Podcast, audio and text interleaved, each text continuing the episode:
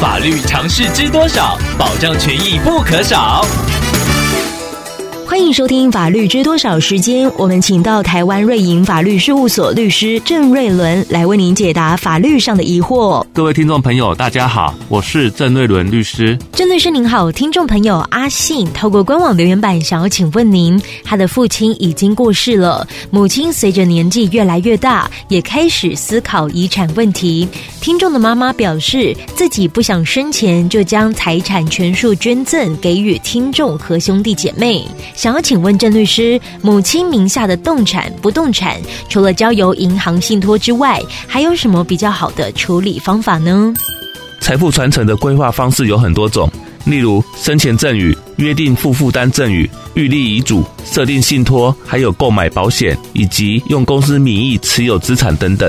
不同的理财方式就需要负担不同的税负，或者是享有列为扣除额、不计入遗产等等不同的优惠。每种节税的方式可能承受的风险以及日后可以享有的效益都不一样。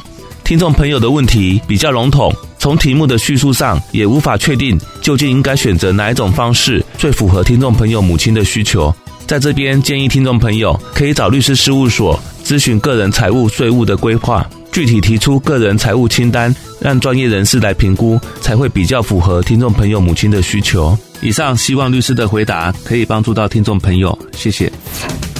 法律知多少？小小常识不可少，让您生活没烦恼。